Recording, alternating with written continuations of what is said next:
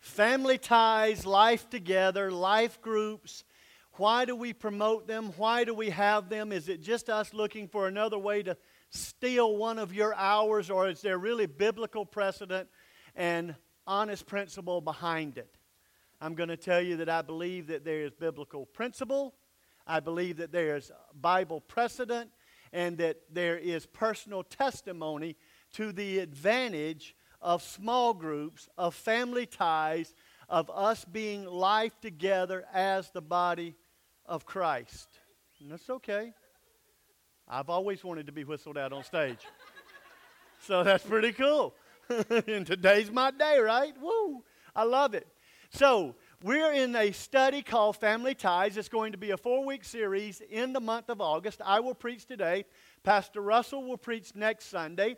Our intern TJ will preach on the 19th, and then John will preach on August the 26th. And every week we're going to be talking about life groups. Why do we have them? Life groups, what's their value? Life groups, do we believe that Jesus called us to do life together? And I think there is truth in that because if we go all the way back to Genesis chapter 2, verse 18, it says that it is not good for man to be alone. We could move on forward in the scripture and we could find that when Moses was leading the children of Israel and he was overwhelmed and did not know which way to go and which way to turn, he went to his father in law Jethro. And when he went to his father in law Jethro, he looked at him and said, Hey, father in law, all these people are killing me. And Jethro looked at him and said, Hey, why don't you do it just a little bit differently? Why don't you divide them into this way and divide them into that way? In other words, what he said was take the mass, divide it into groups, and in groups you can accomplish more. I believe that is a true thing for us.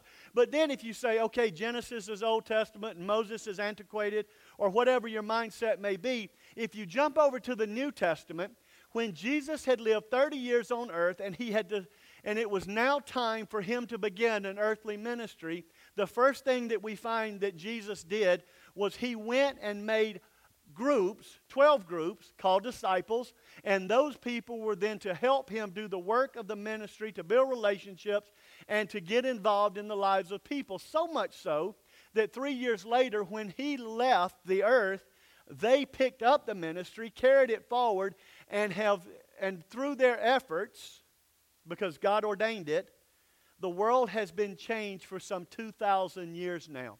Life groups make a difference, life groups matter. I am going to be in the book of 1 Peter, and it'll be in 1 Peter chapter 2.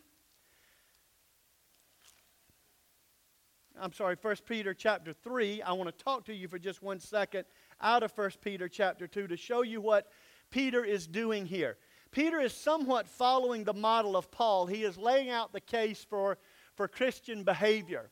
And when we start looking in 1 Peter chapter 2 verses 13 through 17, he's speaking to the church and he says to the church, "This is how I want you to respond to the authorities that are over you." He said, "This is Christian duty. Respond this way."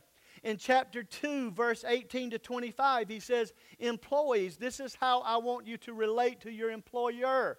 Again, in his time, he was saying servant and masters. But in our time, for us to understand it in context, it's employee to employer. When we go to chapter 3, verses 1 through 6, he's saying, Christian wives, this is how you need to behave to your unbelieving husbands, how you need to respond to them. And he says, he gives instructions on that. And then in chapter 7, I'm sorry, chapter 3, verse 7, what he then says is, Husbands, Christian husbands, this is how I want you to treat your wives. Gail said, Why do wives get six verses and husbands get one? Jesus knows our attention span. So he said it all in just a little bit, okay? He knew that if he said too much, we wouldn't get it. So he put it in one little blo- block and said, Now go do this, behave this way. And then in chapter 3, where we're going to be today, verses 8 to 12, he says, This is how I want you, church, to behave to each other. Now, this is a message inside the church, to the church. Peter's writing it. So let's take our Bibles, let's go there to chapter 3, verse 8. he says, finally, in other words, from 213 to this point, this is what I've told you to do. This is what you do with authority. This is what you do with your employee, employer. This is wives, how you behave to your husbands. Husbands, how you treat your wives. And then he says, now finally, church, when you all get together, all those people that I've just talked about, when y'all all come together and sit under one roof and y'all are doing this thing that we call church, by the way, church is what we do, but church is really who we are. Would you agree with that? Because the scripture says that those who believe in the Lord Jesus Christ are the church. Now, small groups of believers, because again, life groups, we can't get all the Christians together under one roof we break up into small groups and we meet all over this city and all over the world. I got an email this morning from Tony and Connie Andrews. Connie's our business administrator. For the last two weeks, they've been in Thailand on a mission trip. And the last line in the email was this Pastor, God is working all over the world. You see, in the church, the big, there are small groups of people meeting in Thailand, and God is working in them. And we could re- email him back and say, and God is working here. So he says, finally, after I've given you all of these instructions, all of you be of one mind, having compassion for one another, love as brothers, be tenderhearted, be courteous, not returning evil for evil or reviling for reviling. That's just nasty for nasty, by the way. Okay? If it's just a big word to say, don't return nasty for nasty. So he says, reviling for reviling, but on the contrary, blessing. And he has gotten in my business in a hurry. Can I tell y'all that? When he says, no matter what they do to you, you bless them, I'm like, hold on. Can I get one shot in and then be godly? He didn't give me an exception. He said right off the bat, return it. On the contrary, Chris, to what you want to do, this is what I am commanding you to do. Ouch. So now I got to confess things that I even think sometimes. But on the contrary, blessing, knowing that you were called to this. Now that's not a small word. You were called. When somebody speaks about their calling in life, that is not just, eh, I think I'll go over here and do this today. No, your calling in life is that thing that you must do, you have to do, you got to do it. You can't sleep if you don't do it. He says, This is your calling. So, what is my calling? My calling is to return blessing for evil. My calling is to return blessing for nasty. You were called to this that you may inherit a blessing. For he who would love life and see good days, let him refrain his tongue from evil and let his lips from speaking deceit. Let him turn away from evil and do good. Let him seek peace and pursue it, for the eyes of the Lord are on the righteous, and his ears are open to their prayers. So there's a little bit of a cause and effect there. You, you understand what I'm getting at here? He, he said, This is what I want you to do when there is evil or when there is nasty or when there's this, and your temptation is to give back what you got, but even maybe just a little bit more to show them. He says, I'm calling you to be a blessing. And he said, if you'll do that, you will inherit a blessing. There is a blessing to be inherited. And one of the blessings is that his ears are open to the righteous. God hears your prayers. So if I'm walking through life and every time somebody thumps at me and I have to thump them back, and I do that, then what the implication here is in the scripture is that it does hinder my prayers. And then when I go back and I read from 213 forward, he's telling me how I need to behave to authority. He's telling me how I need to behave to my employer. He's telling me how I need to behave to my wife and how my wife needs to behave to me.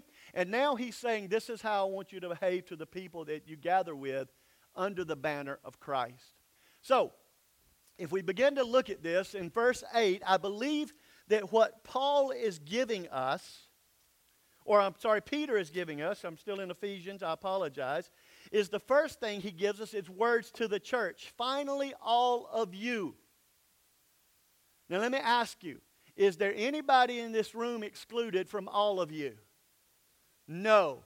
So, what he's told me is young and old, rich and poor, educated, not educated, or however you want to put a divider in there and say, I'm this and you're that.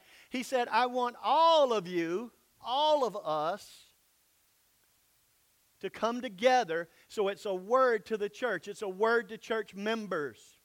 And in verse 8, he tells us that they're the type of people that we should be. I would love to make this just a behavior.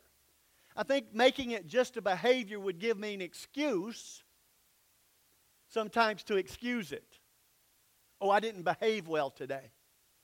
But I think what Peter's doing here is he's taking it beyond a behavior and saying it needs to be the essence of your character. And he says there's five traits that I want us to put in there. The first trait that we see is he tells us, I want you to be harmonious. He calls us to a character, not a behavior. We're not just to be a skeleton, but we're to be a body with flesh and muscle. And he says, The first thing that I want you to do is I want you to be harmonious. That's a common mindset. It's not necessarily the same taste, it's not necessarily the same gifts, the same habits, habits, the same preferences, or anything like that. He did not call us to uniformity, but he did call us to unity. And he says, In all of y'all that I put together, he said, I want you to have this common mindset. I want you to be united around the cross of Christ. He says, I want you to be united around that Jesus, when he went to the cross, he died on the cross, he bled on the cross, he went into the tomb, he rose again, he ascended to the right hand of the Father, and it is through him that you have life. This is what I find with people, whether I'm in a large group or a small group, that we often like to focus on what we disagree on, and we can identify three, four, five, a few things and then if we sit down and have the conversation, we realize that we agree on a whole lot more than we disagree, but we choose to focus on what divides. Paul says, What I want you, Peter says, What I want you to do is I want you to walk into this conversation harmonious. You came to church for what reason? To worship God. You came to church for one reason to bring a burden. You came to church for a reason to be a blessing or to be blessed or to cry out to God. Focus around that. And then take the totality of Scripture back here that says, This is how I want you to behave in each of these segments of your life. And when you come together, this is how I want it, what I want it to look like. He says, Be of the same mindset. So when I come to church on Sunday morning, it's not about my economics. It's not about my preference. It's not about my politics. It's not about who I like or don't like, or what group of people I like to hang out with, or what group of people I don't like to hang out with. Once I walk in that door, I hang that all on the coat rack. I walk in here and say, It is about Jesus right now. And I'm going to learn, and the scripture is going to show us that while we are gaining something that only God can do for us, we're not to sit idly by just and wait for it to happen. We're to work for it, we're to strive for it. And he says, I want you to strive for harmony. I want you to strive for a mindset. I want you to strive to be a people that would help us to understand that the whole world can come together under the banner and glorify Christ. He says that not only in verse 8 does he want us to be harmonious, he also tells us in verse 8 that he would like for us to be sympathetic. Finally, all of you being of one mind, united, having compassion for one another, love as brothers. That sympathetic feeling there is what others feel so that you can respond to sensitivity to the need. So if somebody walks into the church today, Haley walks into the church today. Haley walks into the church and Haley has a need.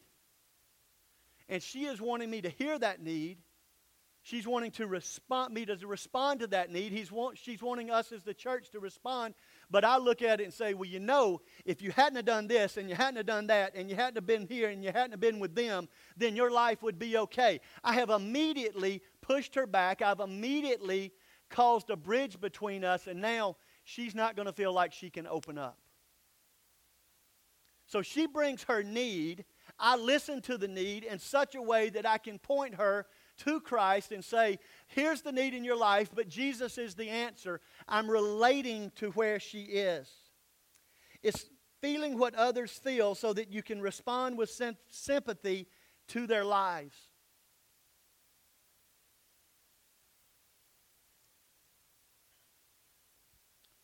Sometimes that is the response of a hug. Sometimes it's the response of meeting a need. And once you build a relationship, it's sometimes the response of telling the truth. But you earn the right to tell the truth. In small groups, that's where we earn it. You see, if we come in here, all of us together, it's not likely that this side of the room is ever going to get into too much of a conversation with this side of the room. But if I come together in a small group, whether it's on Sunday morning, Wednesday morning, Wednesday night, Thursday morning, Sunday afternoon, you name it, whenever that small group happens, when I get together with a small group of people, I find that we have things in common. I find that we have a relationship. We are some popular people today, aren't we? this is the call center. We put it, we put it online 1 800 You Need Prayer. Call the first two rows. and that will answer him for sure. Yeah, um, but when we get in those small groups, that's where we, we get homogeneity, in other words, common interest. That's where we gain trust. That's where we begin to have conversations. That's where we begin to feel comfortable to share this is what's going on in my life. Gail gets in a small group and she builds trust with people. She can say, Y'all don't know what it's like to have been married to Chris for 29 years. She's not going to walk in here and say that in here.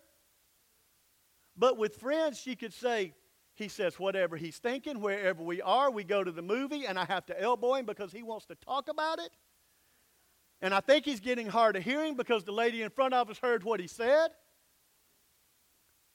I'll give y'all a good example. We were at an event recently, and the two ladies in front of us were taking a selfie of them. Well, it was too convenient for me not to lean over and get in the picture and go,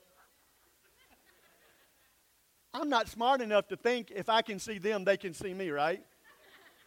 So the lady turns around and says, Oh, why don't we take more? To the point it was really obnoxious. And Gail said, If you would quit butting in, we wouldn't be in those situations. Because then they turned to her and said, You want to be in the picture? She said, I'm not with him. when we got to the car, though, she was. but we do. We need to be harmonious. We need to have the same mindset. I don't want y'all to agree with me. I don't want to agree with y'all on everything. But we can come under one banner, and that's Jesus. We can come under the opportunity to make him known and make him famous. I do want us to become a group of people that are sympathetic. I want us to listen to people. I was having a conversation with Mike this morning about his a gentleman he had met in the community, and he said, this was going on and that was going on. And then he said one thing, and basically the essence of it was this I realized at that moment it wasn't about me, it was a divine appointment. And he said, I needed to stop then and listen. That's what Peter's telling us to do. He says, I want you to be united. I want you to be sympathetic. But then notice he says to us, I want you to love as brothers. And that's a whole other relationship. This is not distant relative or the person across the street that you may speak to or may not speak to. He says, No, I want you to have phileo, brotherly love. I want you to have a love that will give, a love that will sacrifice, a love that will serve, a love that will come beside, and a love that will love through the differences that we have. Because hear me, if you put a bunch of people in the same room that look alike, act alike, behave alike, and whatever else you can do alike in that process, it's not going to be necessarily life changing outside of people that look like that, act like that, and think like that. But when we come together as the body of Christ and who we are and how we think and what we have and how we use it and all of those things, now we can have a think tank.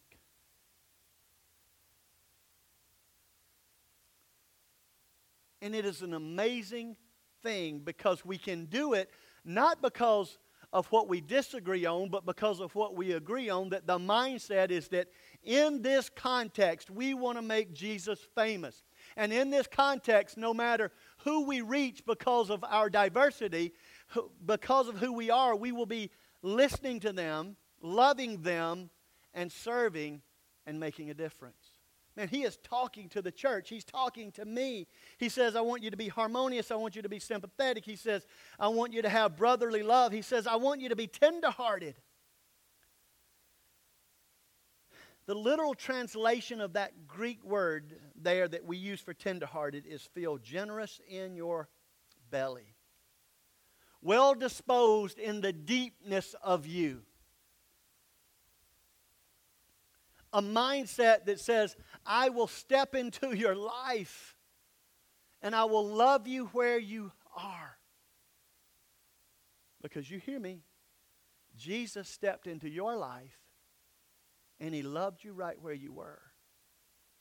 Now, he loved you enough to instruct you on how to be transformed from where he found you to where he wants you to be, and that's who we need to be as the church but we do it in a harmonious way. We do it in a understanding way. We do it in a brotherly love kind of way. We begin to work together. But watch on because he talks even more. He says, I want you to be humble. That mindset there is I am utterly dependent on God for life and breath and intelligence and emotion and provision and faith and safety. And anything that I am, I'm dependent on Him.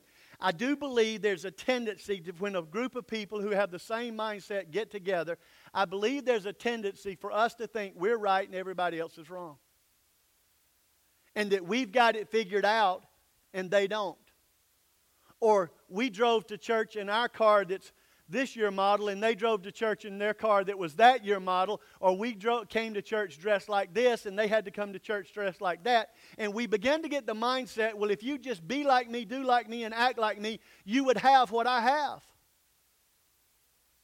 And what Peter is telling us, he says, I want you to realize this. You need to be utterly understanding and utterly real, realize that what you have is because of God. He didn't give it for you to get arrogant, He gave it to you for you to be a blessing to help other people come to that place. To grow the body. For the one who is wayward to be brought home. These are a description of what Paul, Peter is calling us to be. Not just how we behave. Because if it's only how I behave, my emotions in the moment will define how I respond. But when it is my core value, my principle, now when I catch myself acting opposite of what I've been instructed to do, the Spirit of God brings conviction on me, and that conviction brings confession, and that confession brings change of behavior.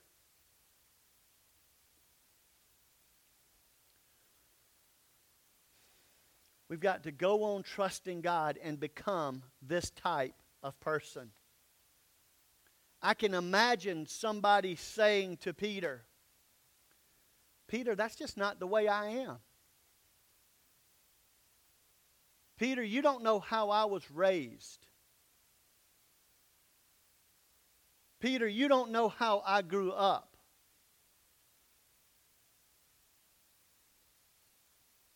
You're asking me to be something I'm not. That would be an easy response to an instruction that is disappointed. And I think he would answer if you're a born again child of God, if the Spirit of God really dwells in you, if you are the children of God by adoption, if Christ is your treasure and God is your hope, then the seed of all of these traits, all of these things harmony, sympathy, and all of those things. The seed of all of those is in you right now. And God says that He will develop them as you seek Him. He will develop them as you trust Him. He will develop them as you step out in faith and walk beside Him. He will grow them. So when I look at God and say, I'm not that way, really what I'm doing is looking at God and saying, You're not that way. And God says, I am able to transform you. I am able to renew your mind. So, yes, our goal is to be only what God can do. That's a child of God. And then once I become a child of God, I don't work for Him to accept me, but I work because He has accepted me, and I want all of the seed that He has put in me to be seed that bear fruit. Jesus said, You shall bear much fruit. So here's a checklist in my life. God, here I am. Here's what I think. God, here I am. This is what I think. God, here, here's how I act. Here's how I behave. Here's how I respond. And God, you've told me you want me to be these things. So, Lord, as I look down the checklist today, give me opportunity and availability to show something for you. Because you never know in the course of your day what's God, what God's going to drop in your lap that may be the thing that changes someone's life, preserves their life, transforms their life, heals their past, gives hope to go on and carry on but keep on trusting God. Isaiah 26, 3 and 4 says, You keep him in perfect peace whose mind is stayed on you because he trusts in you. Trust in the Lord forever, for the Lord God is an everlasting rock. Peter is telling us in the face of being mistreated, in the face of bad behavior, when people have been nasty, he says, I want you to return blessing for evil. Isaiah said, You can do this, you can step out, you can walk, and He will keep you in perfect peace because He is the everlasting rock. He is the one that does not move, He is not shaken. We can trust Him. We are called to be this blessing. So, what's the condition, if you will, for inheriting this? Don't return evil for evil. We're called to bless. Go back to chapter 2, verse 21.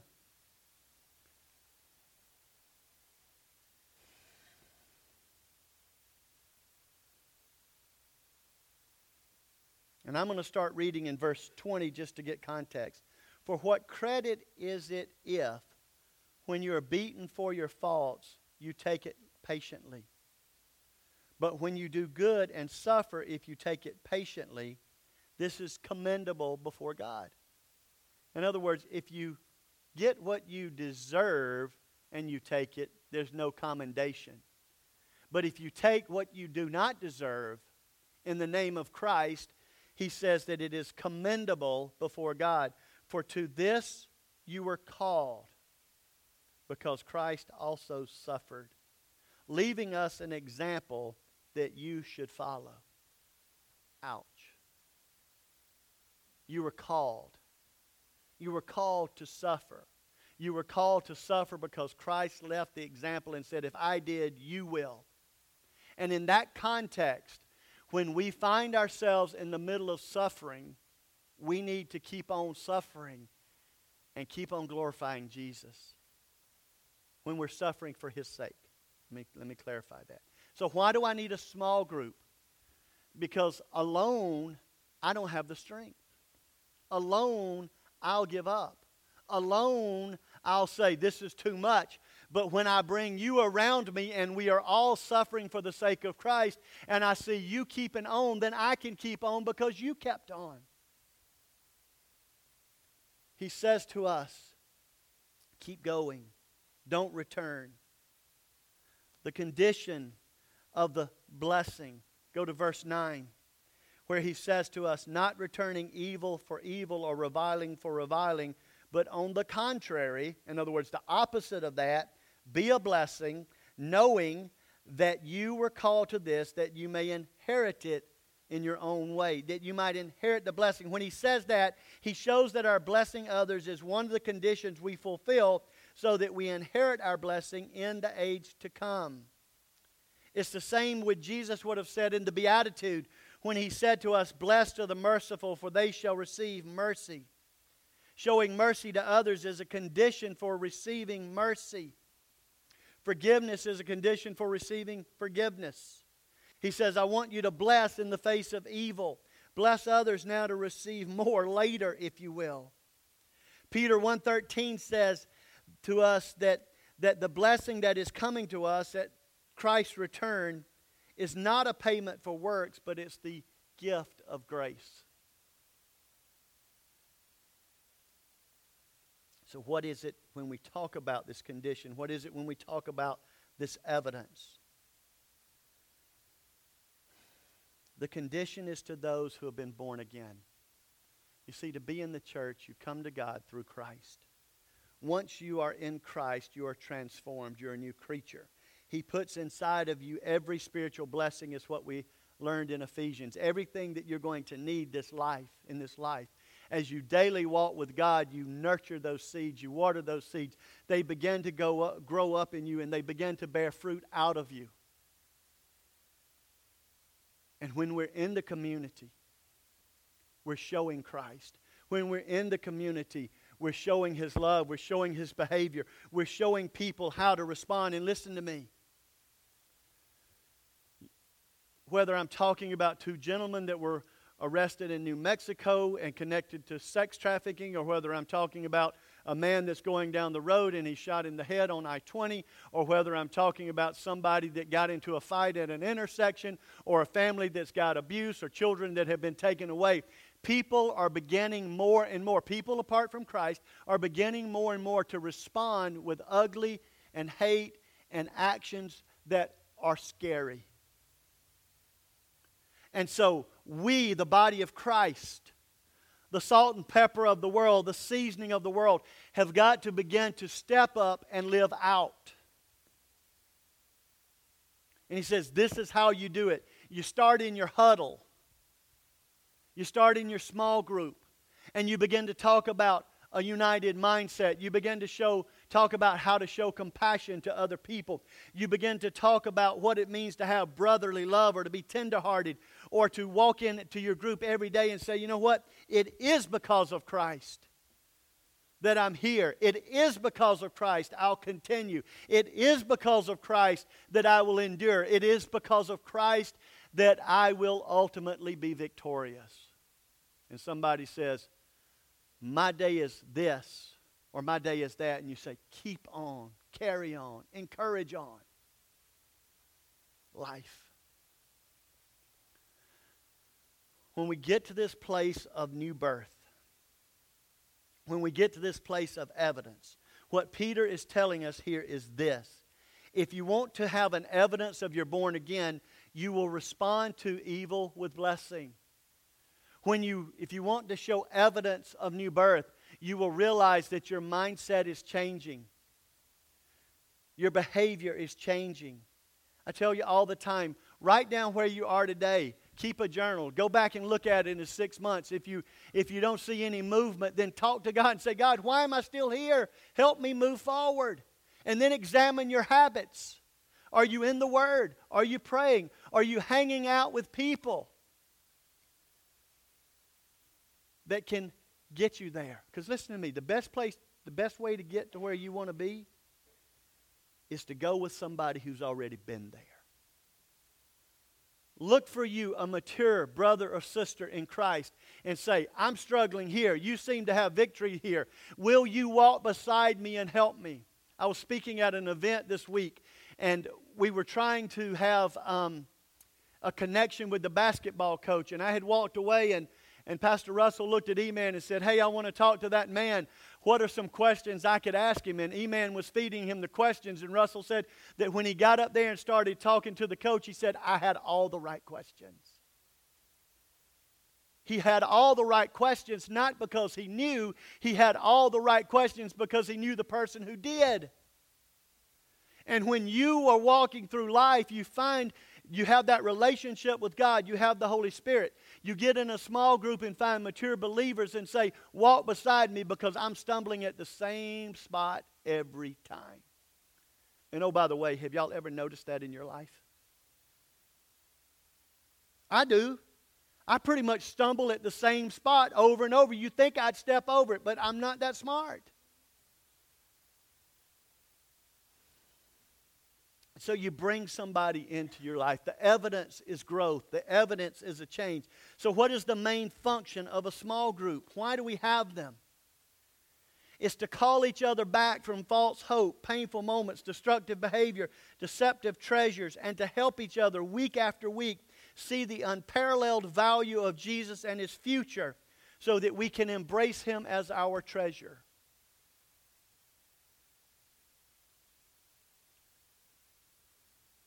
The definition of insanity, y'all know it very well, right?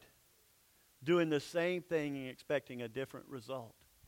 And yet, in our spiritual lives, we often carry out the same behavior over and over and over and ask ourselves, why haven't I grown today? Why am I still here? God set principles in His Word that you can build a life on. And one of those principles is this life together will make you stronger. Life separated will make you weaker. Life, when you cut yourself from the herd, you become prey to the devouring one who is seeking out whom he may destroy. Over the next three weeks after today, you're going to hear different messages about life groups, small groups, family ties. And my prayer is that at the end of it, we'll have the same mindset, that we'll be sympathetic, that we will have brotherly, sisterly love one for another, and that we will learn how to walk through this life arm in arm and that we really can be an agent for God, an ambassador for Christ, is what the scripture says. To encourage one another and also to reach out in this community. Faith is work. Faith, trust. Faith requires movement.